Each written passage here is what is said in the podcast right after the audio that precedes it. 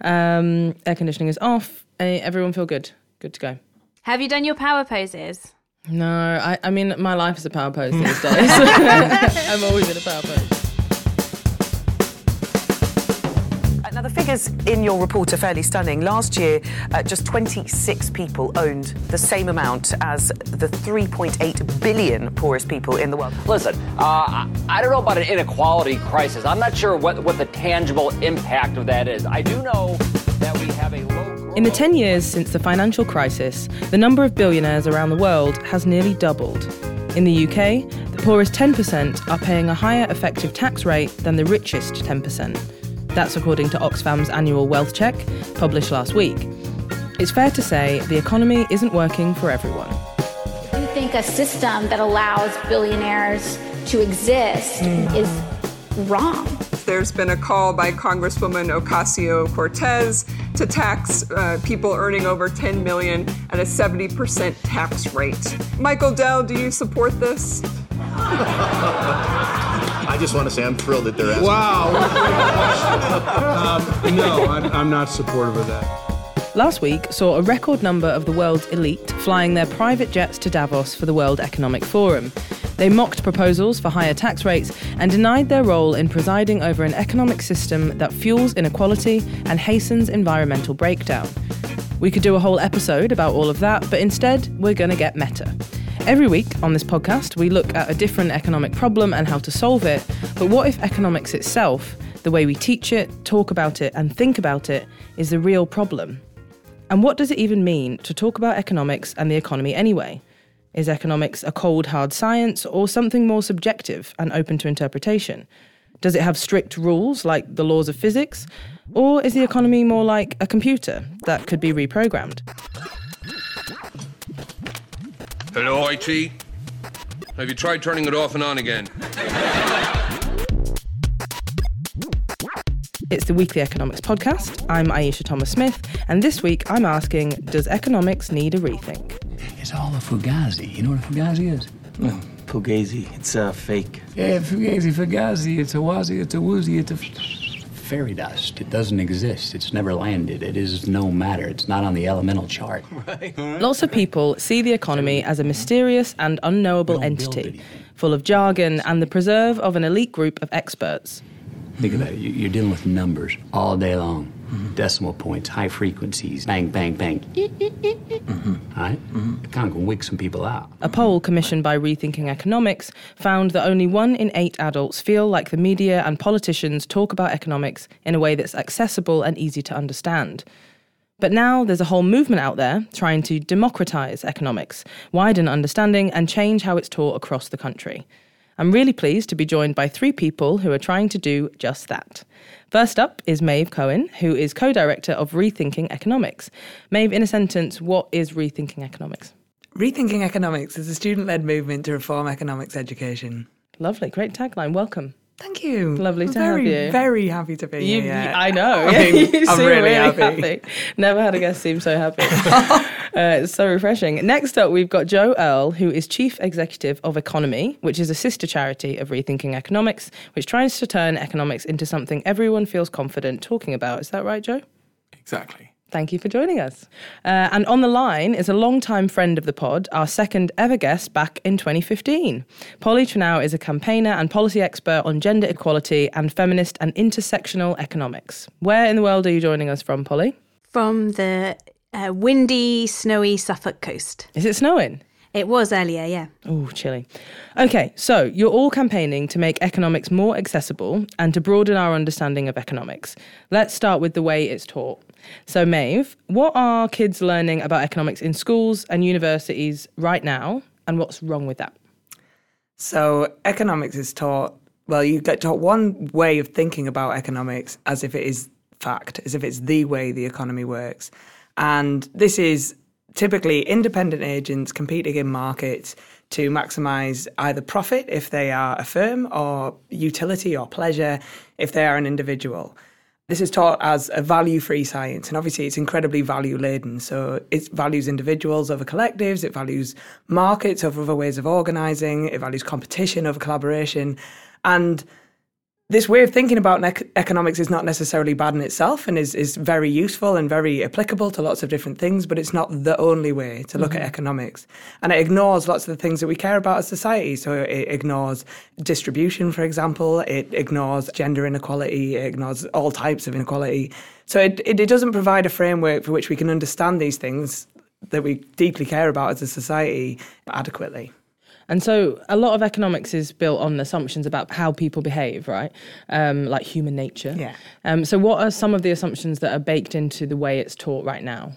Yeah, so the individuals are, are rational, um, which obviously that, that ain't right. that ain't right. I'm certainly not rational. Yeah. That they are self-interested um, or, or, purely self-interested. Mm. Um, obviously, we, we all have self-interest, but it's not the only thing that drives us.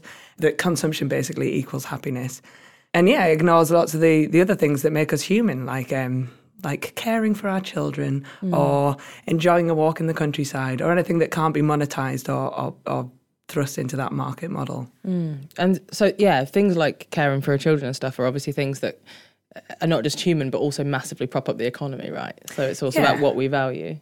And that's not to say that, that the mainstream economics doesn't look at these things and doesn't have some answers for these things. But it's it's not the only way that we can that we can understand them. And importantly, it's not what we're teaching undergraduates. Mm-hmm. If that makes sense. Yeah, yeah. So we're teaching them there's this one way to think about things, which is based yeah. on these assumptions about how people are, and that's that's it. Yeah, and we kind of don't understand. I don't think we, we give enough lip service to how influential undergraduate economics is. Mm. So our undergraduates don't often go on to become master's students or PhD students. They go on to have jobs in the civil service, to have jobs in big business, jobs in banks, jobs in the media, and they create what we think of economics as a society. So what we teach mm. undergraduate econ- economists is really powerful as how society thinks about economics in general. That's interesting. Ah.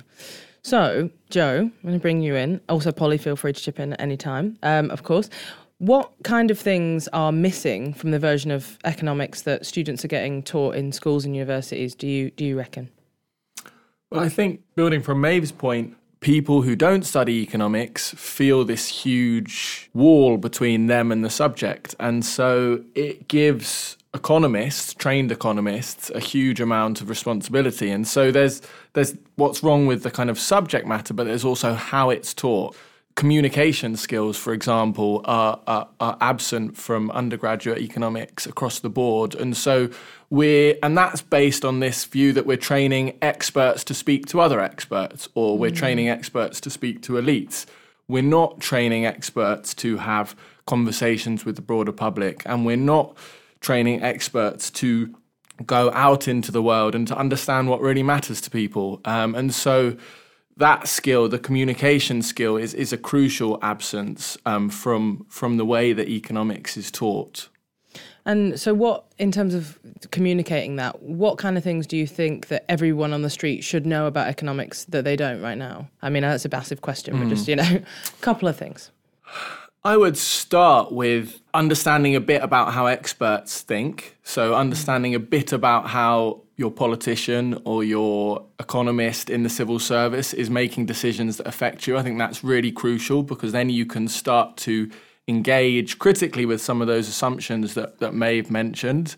I think having a feeling that you're part of the economy and that you can shape it. People, when we, we do research and we ask people, to tell us what they think and feel when they hear the word economy or economics. And and people kind of describe it maybe as a as a big black hole in Westminster or they describe it as um, a big blob of money. And it's it, in all of these cases what ties them together is it feels something that's separate and mm. far away and that governments control or big business controls but but not them. They don't feel part of it. And so so it's not so much any particular fact. It's it's more those two things that that would allow people to start engaging with the subject and start feeling like it's theirs, feeling like they can shape it. All right. So I want to ask a quick question. This is kind of for, for everyone about uh, economics and climate. So last week at the Davos summit, uh, David Attenborough said growth is going to come to an end either suddenly or in a controlled way, and that anyone who thinks you can have infinite growth in finite circumstances is either a madman or an economist. um, so, what do you all reckon that young people are being taught at the moment about economics and the climate? And is that what they should be learning? So it's insane. it's insane. So we're taught about the economy, and then any sort of environmental thing that happens as a result of the economy is seen as outside of that. So it's an externality. So the economy exists and the environment exists, and the environment is external to the economy. But obviously, we know that the economy is embedded in the environment. Mm. And mainstream economics doesn't conceptualize it like that. There are other schools of thought that do. So ecological economics sees the, the the economy as embedded in the environment and any decision that you make regarding the economy you have to consider what the environmental impacts of that would be. If we taught students that at, at university and at school they would have a much well, it would it would be a different way to think about it, and perhaps we wouldn't be coming up with these market solutions that aren't working to these climate problems that we've been banging on about for, for decades, and they're, they're not working, and we're still trying to use the same thing. We need a fresh perspective. Ecological economics is one of the ways that we could um, look at it differently. That um, incorporates the the and embeds the economy in the environment and can give some fresh suggestions to some of these problems. I, I think the amazing thing is is that that the environment isn't mentioned in any in any university in the UK in any of the kind of core modules the environment won't be mentioned. And then you'll occasionally get a kind of module in third year which is environmental economics and a very small number of students will do it. And and even then that will be envi- you know mainstream environmental economics not ecological economics as Maeve said. So so the next generation of economists the environment is isn't there. It's not a factor. And obviously the next generation of economists is a tiny minority of people and it's a very undiverse minority of people. If we're talking about um, just that you know pre and, and post 16 school education in 2016 1% of people studied economics and it's not on it's not meaningfully in citizenship or it's not meaningfully in pshes so the next generation isn't getting any of this. If you kind of take say the kind of media view of the economy then you know what matters is is GDP and jobs, um, and there's no sense of the environment being part of that. And taking the just like they take power out of economics, which is really frustrating because climate change and environmental collapse is, is very much a justice issue. Yeah. So climate change is is racist. It, mm. it, it affects people of color vastly disproportionately to how it f- affects white people in the global north.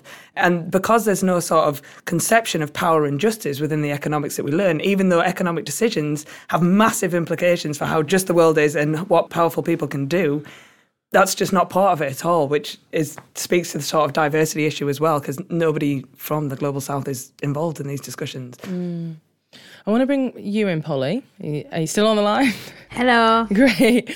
Um, so I wanted to ask what you thought was kind of missing from what people are currently taught and how some of the things that we've discussed so far show up in the work that you've been doing. Yeah, I think one of the biggest issues is about unpaid labour and that the work, as you mentioned earlier, it, it's not just about something that we like to do or that we choose to do, but it's something that keeps the whole economy going. Without it, there would be no paid work, there would be no market. And there are certain groups of people who do unpaid work much more than others, and they are uh, excluded.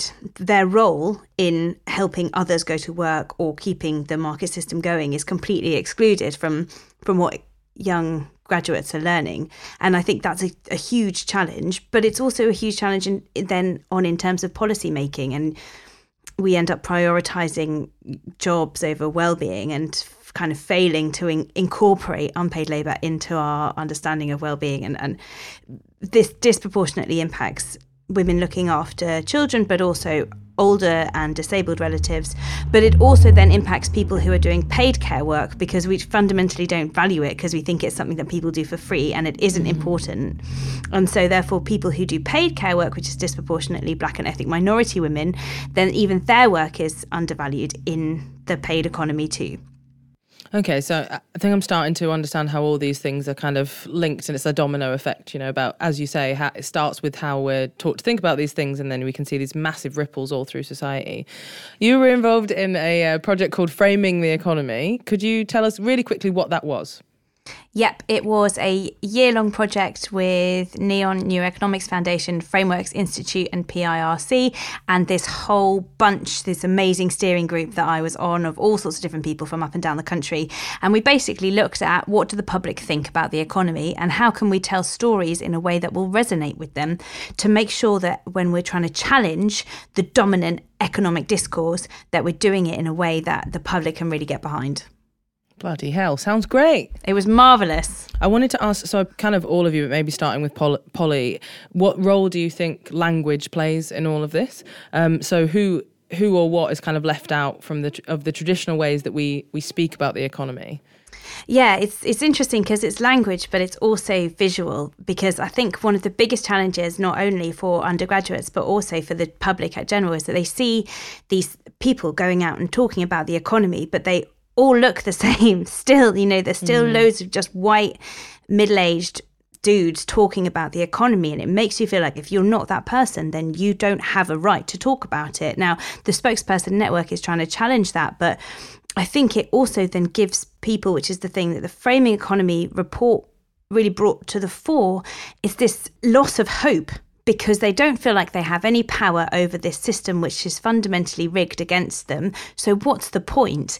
And as Joe was talking about the kind of gap between experts and the public, and feeling like they can't touch what the experts are doing, it's it's it's crazy, but it, it leads to a sense of apathy, which is going to have fundamentally negative impacts on society. Mm. So in some of the, so I've had a sneak peek of the report. I'll admit it. I'm just going to be honest, um, and and and also worked with some groups that are trying to kind of implement some of the learnings from it. And I think one of the things that I found really interesting was how it fed into other uh, kind of narratives around particular elements of social policy, like migration, for example, like this whole idea that the economy is a bucket, and some people, if you put into it, you're good, and if you take out of it, you, are bad. And, and you know, migrants, for example, they take out and or benefits grounders or whatever, and that there's a finite amount of stuff in that bucket, and and kind of thinking of the economy in that way was really useful for people who wanted to advance policies which were, say, anti-migrant or anti-welfare or whatever. Um, Joe, I was wondering if you could tell us a little bit more about how that shows up, because I know you do some uh, kind of popular education work mm. around uh, the economy. D- does that resonate with you? Mm, yeah. So we um, we do most of our schools workshops we do with secondary school students, but we've done a, a fair few with with primary school kids, and, and one of the things we've done is is asked um, primary school children to draw an economist. And and that sounds fun. It's amazing what you get because you know you get um, uh, men standing on top of globes um, oh with top hats and monocles and lots of dollar signs. So the Monopoly guy. Sometimes, sometimes cigars. Sometimes you know newspapers, and so it's amazing how young an image of of, of an economist or someone who does economics is is internalized. And so I think that's the kind of the depth of these kinds of representations in our in our culture.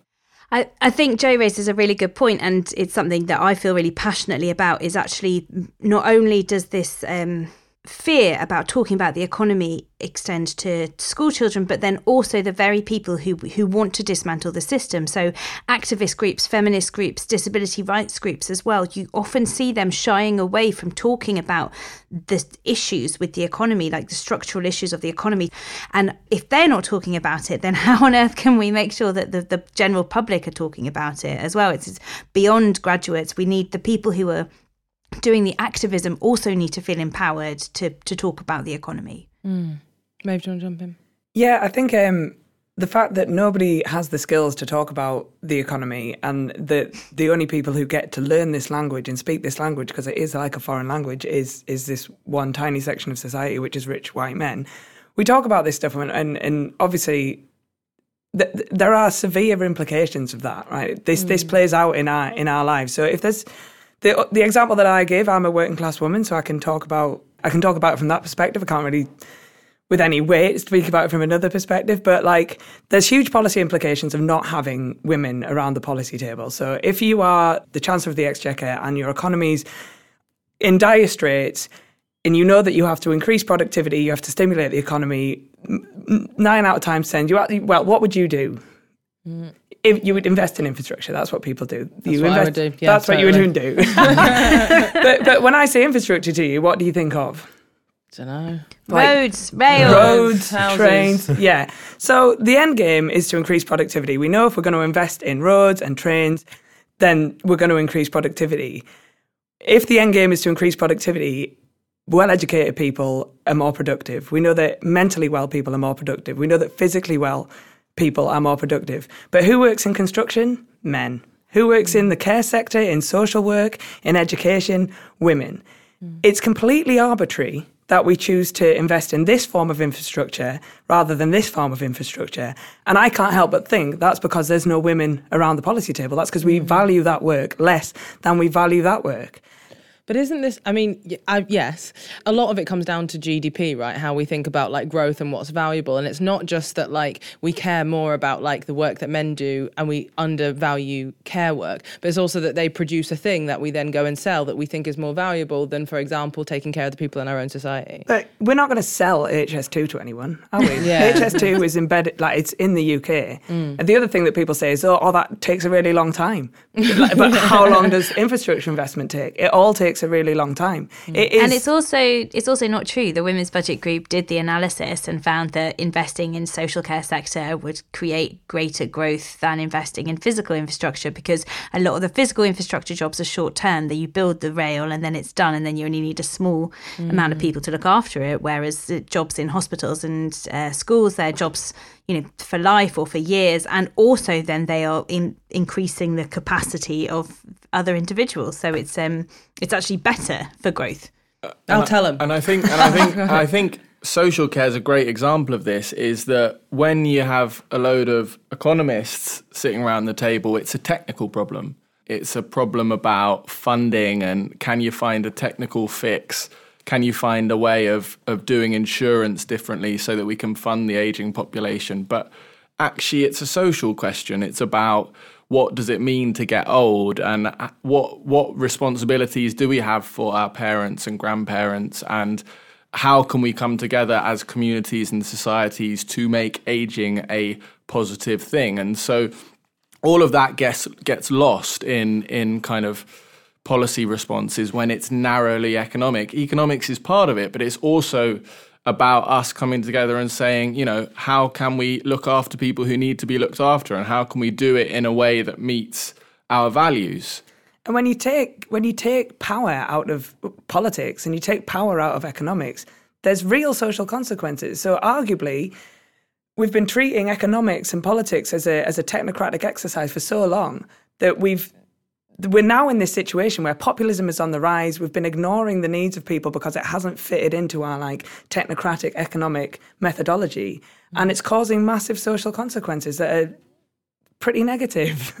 Okay. Oh, So I got like a general question for folks about, about how things could be better. Yeah, Joe, yeah. you just touched on that, and I feel like I need a bit more. I need a bit more of the sunshine. Positivity. We've, Yeah. we've been quite, it's, it's like, I think, I don't, yeah, I did just kind of was just trying to think there, how do we make this positive? Because I guess we're people listening to this who, you know, don't have a background in economics and we're getting angry because we're angry. It's every week, mate. It's every week. Good, this, is, okay. this is how it goes. People Yeah. come on and they're like, "It's really shit for all these Okay, reasons," okay, and then good. it gets to the end. All right, no, you're okay. good. And then We're I'm not like, in "What should we uncharted do?" territory. No, Okay. no, no. That's so now we're in because- chapter ten. Okay. What's the solution? So yeah, I mean, so what rethinking economics works on? So we campaign for curriculum reform, and we campaign for um, an economics education that is pluralist, critical, and real world. And by pluralist, we mean look teaching all the different ways, not all the different ways, but mm. m- many More. different ways of looking at the economy. So yeah, if we if we're looking at it through a feminist economics lens, we can then incorporate gender dynamics a lot better and answer some of those problems. If we look at it through an ecological economics lens, we can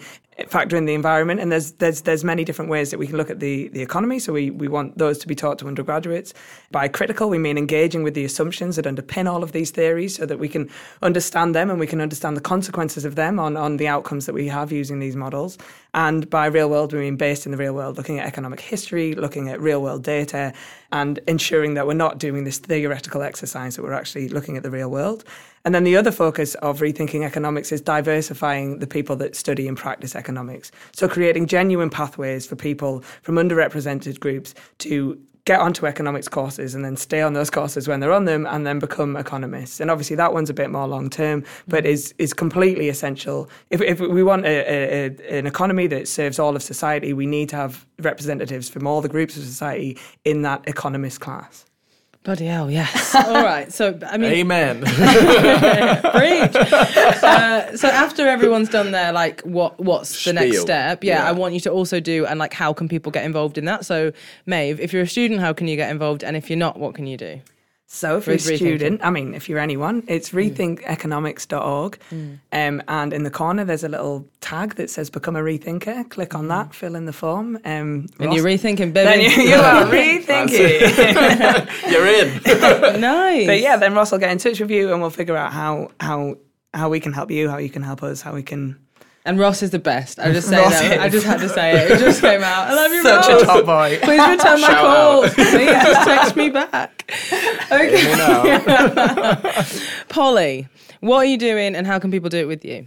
Right. Well, the first thing that people need to do is don't let cis, white, able bodied, heterosexual, middle aged men talk down to you about the economy. Just don't do it. Just be like, Testify. Shh. Yeah. My voice matters. I'm part of the economy. My opinion matters too. Just because you've got some piece of paper that says that you think that you know loads about the economy doesn't mean that you do. And have like be empowered. And then I would really encourage activist groups, um, anybody campaigning for better society, to go and look at the framing economy report and look at how you can change the way you tell your story to make it resonate with the public better mm. so that you understand this black hole that the public have or the cynicism that the public have about the economy. And it means that if we're telling stories that resonate with them better we can get them on side more easily. And that's hugely empowering. It's a really awesome piece of research and then, if you want to get involved in the Women's Budget Group, it's wbg.org.uk. If you're interested in thinking about unpaid care or how gender inequality or um, other intersections impact how we make economic policy, it's a membership is free. It's open. Come get involved. They're a lovely bunch. Amazing. And I know it sounds like the Framing the Economy report is dry because it's a report, but I've read it. It's colourful. It's got lots of pictures. It's, actually It's got really loads of pictures. It's mostly pictures. Yeah, it's great. It's A5. You can pop it in your bag. So yeah, download it. Joe, take us home. What can we do? Um, well, I'll start with what the answer is, or the, one of the answers. that- that an answer. Uh, an answer. So I guess I guess Maeve's talked about economic students, and Polly's talked about the importance of of of not just activists, but everyone having the confidence to challenge the experts and the elites. And I guess economy, we we're thinking about what would the UK and the world look like if everybody could use economics as a tool to achieve what mattered to them. So that's got lots of different aspects. It's about improving communication in the media and diversifying it. It's about education in schools and adult education in communities, finding new ways of talking, really, talking with each other and being curious and getting out of our boxes. And so, ways you can get involved you can find us online, just type in economy, we come up top most of the time.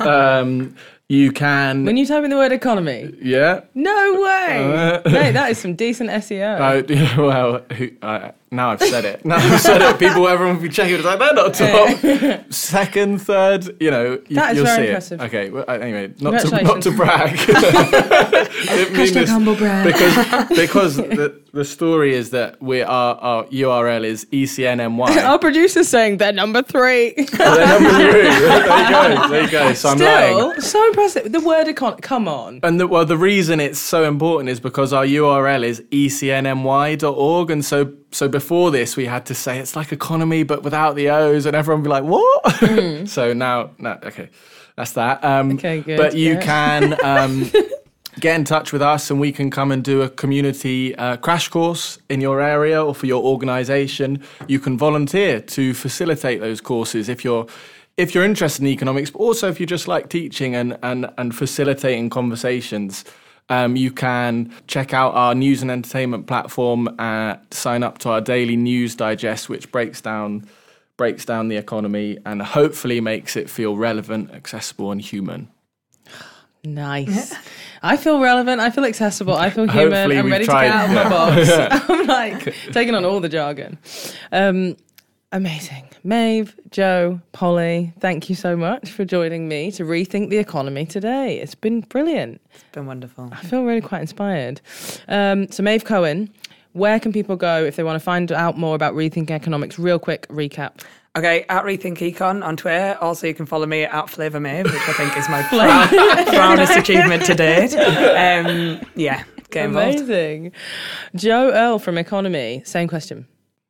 Uh, just type economy into Google and we come up, and we come up third.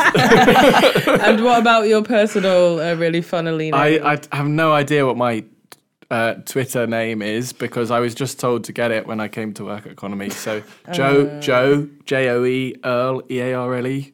Hopefully I come up. Okay. Hopefully we'll I see. exist. Hopefully I exist. so existential. Yeah. And Polly, how can people keep up with you and anything that you're excited about that you want to plug? Uh, yeah, I'm Polly Trenow on Twitter, and uh, uh, it's the women's budget group is wbg.org.uk. I've also got a website where I post my musings, which you're welcome to go to. It's Oh, pollytrenow.com. Uh, it's mainly the only people who visit it are people who want to read my interview with a porn star. That- Oh, yeah. That is a great way to. Great people- plug. Yeah. I'm there. Yeah. Um, amazing. Lovely listener. That is it for this week. So sorry. If you've enjoyed this episode, please tell someone about it. A special shout out to the economics teachers who listen to this podcast and even recommend it to their students. We love you and we really want to know what you thought of this episode, so please get in touch. We are at Weekly Econ Pod on Twitter. The Weekly Economics podcast is produced by James Shield with help from Florrie Burton and Fergal O'Dwyer this week, and we were brought to you by the New Economics Foundation. I'm Ayeisha Thomas Smith. See you next week.